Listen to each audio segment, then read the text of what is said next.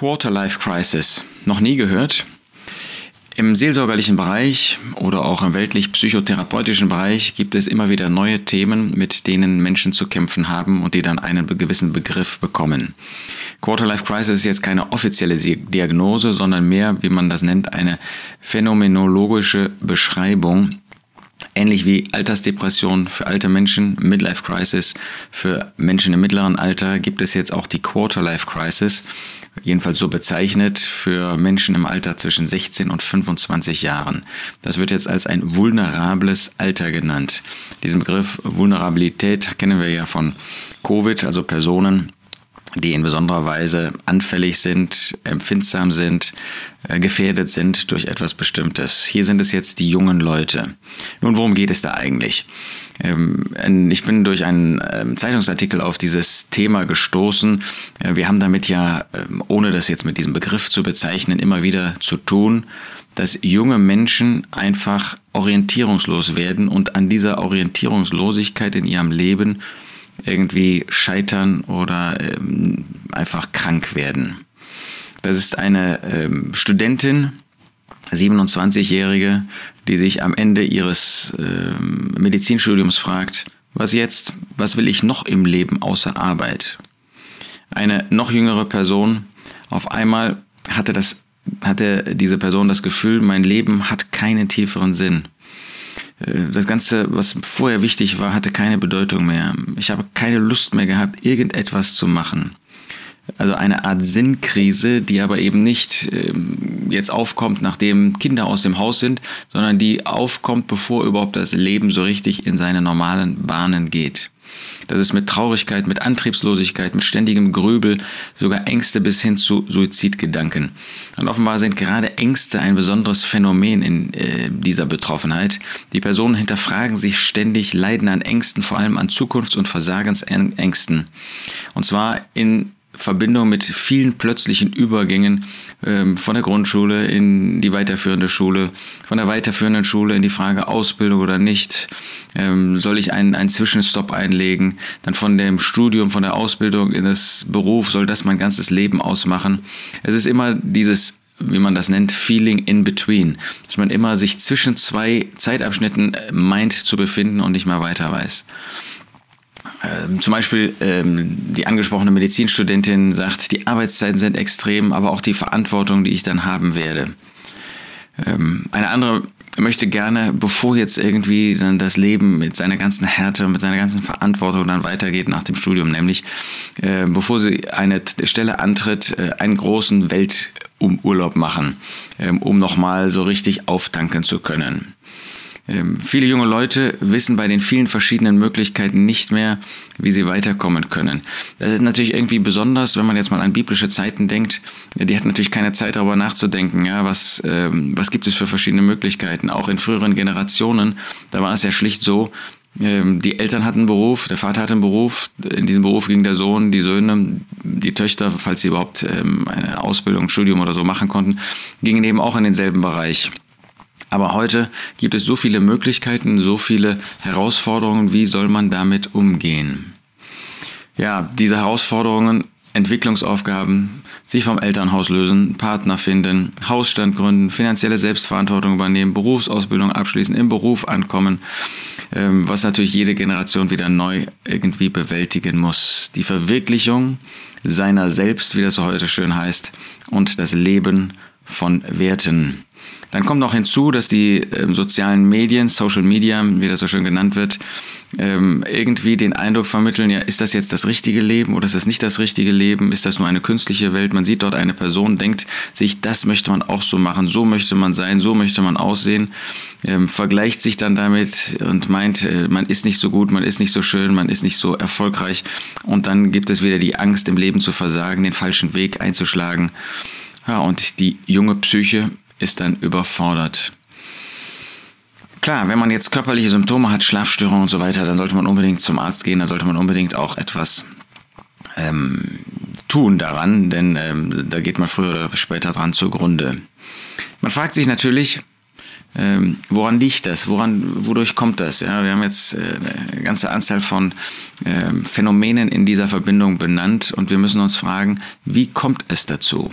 Äh, zunächst mal äh, müssen wir als Eltern die Verantwortung sehen, wie erziehen wir unsere Eltern, äh, unsere Kinder und ähm, äh, gerade jetzt äh, Kinder, Jugendliche, die mit den Herausforderungen zu kämpfen haben, zu tun haben, die es natürlich in dieser Weise früher nicht gegeben hat, wollen wir uns fragen. Epheser 6, Vers 4. Ihr Väter, reizt eure Kinder nicht zum Zorn, sondern zieht sie auf in der Zucht und Ermahnung des Herrn.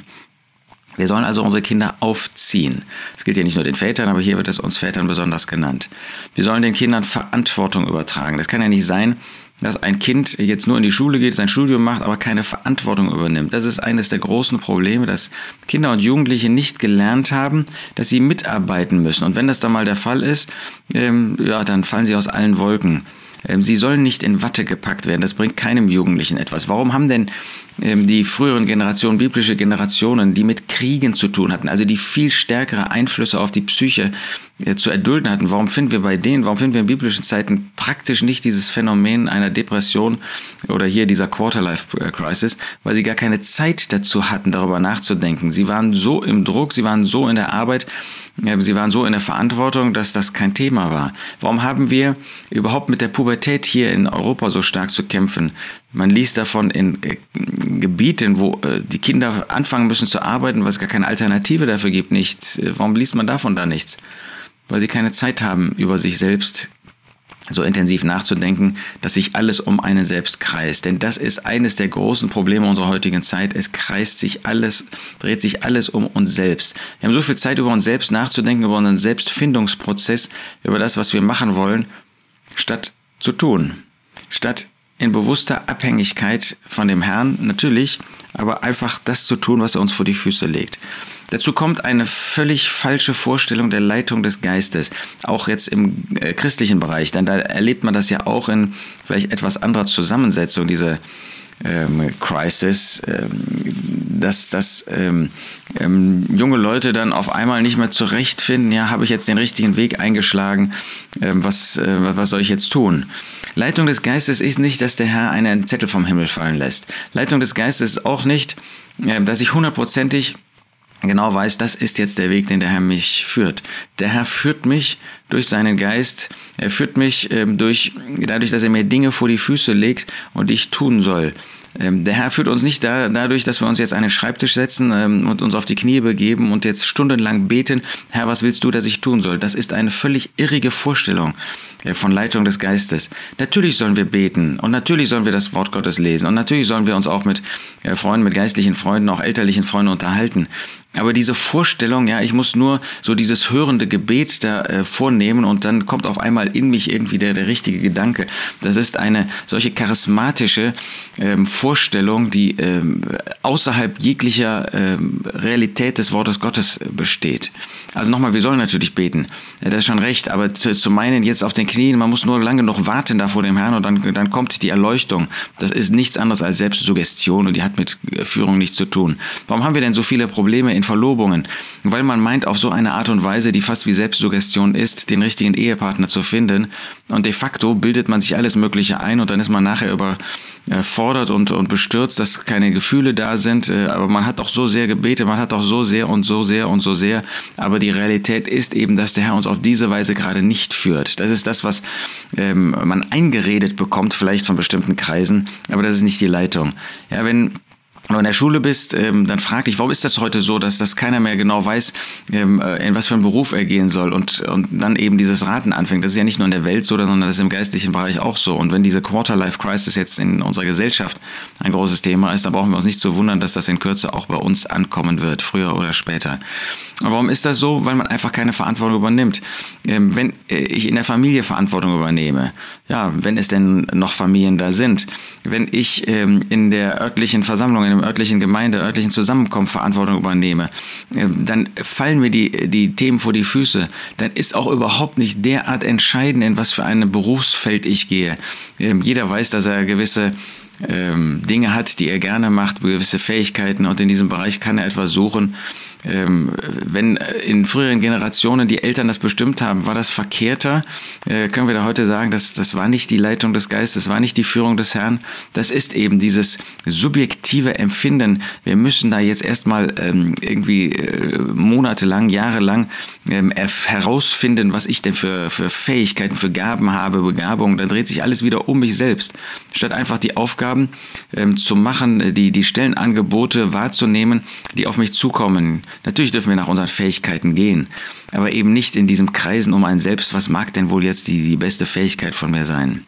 Also wir als Eltern haben da eine große Verantwortung unseren Kindern gegenüber, sie nicht in diesem Wolkucks, äh, Wolkenkuckucksheim, äh, in dieser Blase aufzuziehen und ihnen diese falschen Vorstellungen äh, zu lassen, sie in Jugendkreise zu, zu geben, wo gerade diese unsinnigen Vorstellungen gelebt werden. Was sagt der Apostel Paulus in 1. Korinther 16, Vers 13? Wacht, steht fest im Glauben, seid mannhaft. Übernimm Verantwortung, sei mannhaft und äh, fälle eine Entscheidung. Ja, wir haben alle schon mal falsche Entscheidungen gefällt. Dann können wir das dem Herrn be äh, bekennen. Wir haben schon Entscheidungen gefällt, äh, wo wir im Nachhinein auch nicht hundertprozentig sicher sind, ob sie, äh, was wir bei Entscheidungen sowieso nicht sind, ob sie die rechten Entscheidungen waren. Aber fäll die Entscheidung, wenn du die mit Gebet vor dem Herrn tust ähm, und er macht dir nicht deutlich, das ist ein böser, ein falscher Weg, das ist ein Weg, den er dich nicht führen lassen möchte, dann kannst du diesen Weg mit ihm auch äh, gehen und dann darfst du ihm vertrauen, dass er dich dabei segnen wird. Er schreibt dir nicht vor, du musst jetzt dies oder jenes tun. Natürlich gibt es böse Orte, gibt es böse Wege, gibt es böse Berufe, ähm, aber das ist nicht das ist das äh, Entscheidende. Lasst uns Verantwortung übernehmen. Lasst uns, so wie wir das in der Bibel sehen, ja, ein Samuel, äh, der wurde einfach dahingestellt und hat Gott ihn benutzt. War das ein Weg des Segens? Hat er doch gar nicht selber entschieden, da bei Eli zu sein. Hat er doch gar nicht entschieden, da im Haus Gottes zu sein. Nee, hat er nicht. Das hat seine Mutter für ihn entschieden im Gebet. War das der schlechtere Weg? Das war ein guter Weg. Lasst euch von euren Eltern beraten, auch wenn ihr selber in diesen Entscheidungen steht. Also betet, ja. Fragt jemanden, den ihr für geistlich haltet, nicht für ähm, irgendwie psychologisch haltet ähm, oder, oder wo ihr den Eindruck habt, ähm, dass, dass äh, der jetzt in, in so einer Art Hören und Gebet dafür euch Entscheidungen trifft, sondern der mitten im Leben steht, der fest im Leben steht, der Verantwortung in seinem Leben übernommen hat. Jetzt, wenn es um Beruf geht zum Beispiel, der auch im Beruf gestanden hat ähm, und einen Beruf ausgeübt hat und da auch Lebenserfahrung hat, was ja manchmal auch ein bisschen fehlt, dass man mal diese Bedrückung des Berufes erlebt hat. Äh, geht zu einem Ältesten im örtlichen Zusammenkommen. Jemand, der auch durch Lebenserfahrung, aber auch durch eine Zuwendung euch da weiterhelfen kann. Spricht in erster Linie mit euren Eltern und natürlich dürft ihr auch euch auf eure, Freude, eure Freunde ähm, fragen. Und dann wird Gott euch durch das Wort Gottes, durch einen Kalenderzettel, durch eine Botschaft, die er sonntags aussendet oder auch in der Wortbetrachtung, wird er euch einen guten Weg führen. Das wünsche ich dir. Dann hast du auch nicht Zeit, über ähm, eine äh, Quarter-Life-Crisis oder Midlife-Crisis oder sonst eine Crisis nachzudenken, sondern dann übernimmst du Verantwortung in deinem Leben. Und genau das brauchen wir. Wir brauchen junge Christen, wir brauchen ältere Christen, die Verantwortung in ihrem Leben überleben und mit dem Herrn leben.